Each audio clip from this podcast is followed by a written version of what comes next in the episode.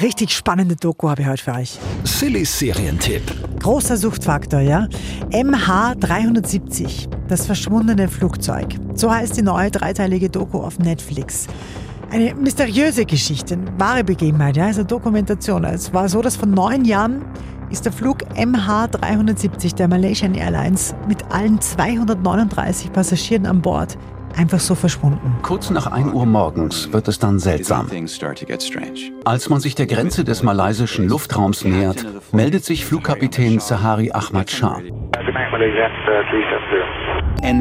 90 Sekunden später wird das Flugzeug plötzlich unsichtbar. Es verschwindet vom Radar. Das ist der Beginn des Rätsels.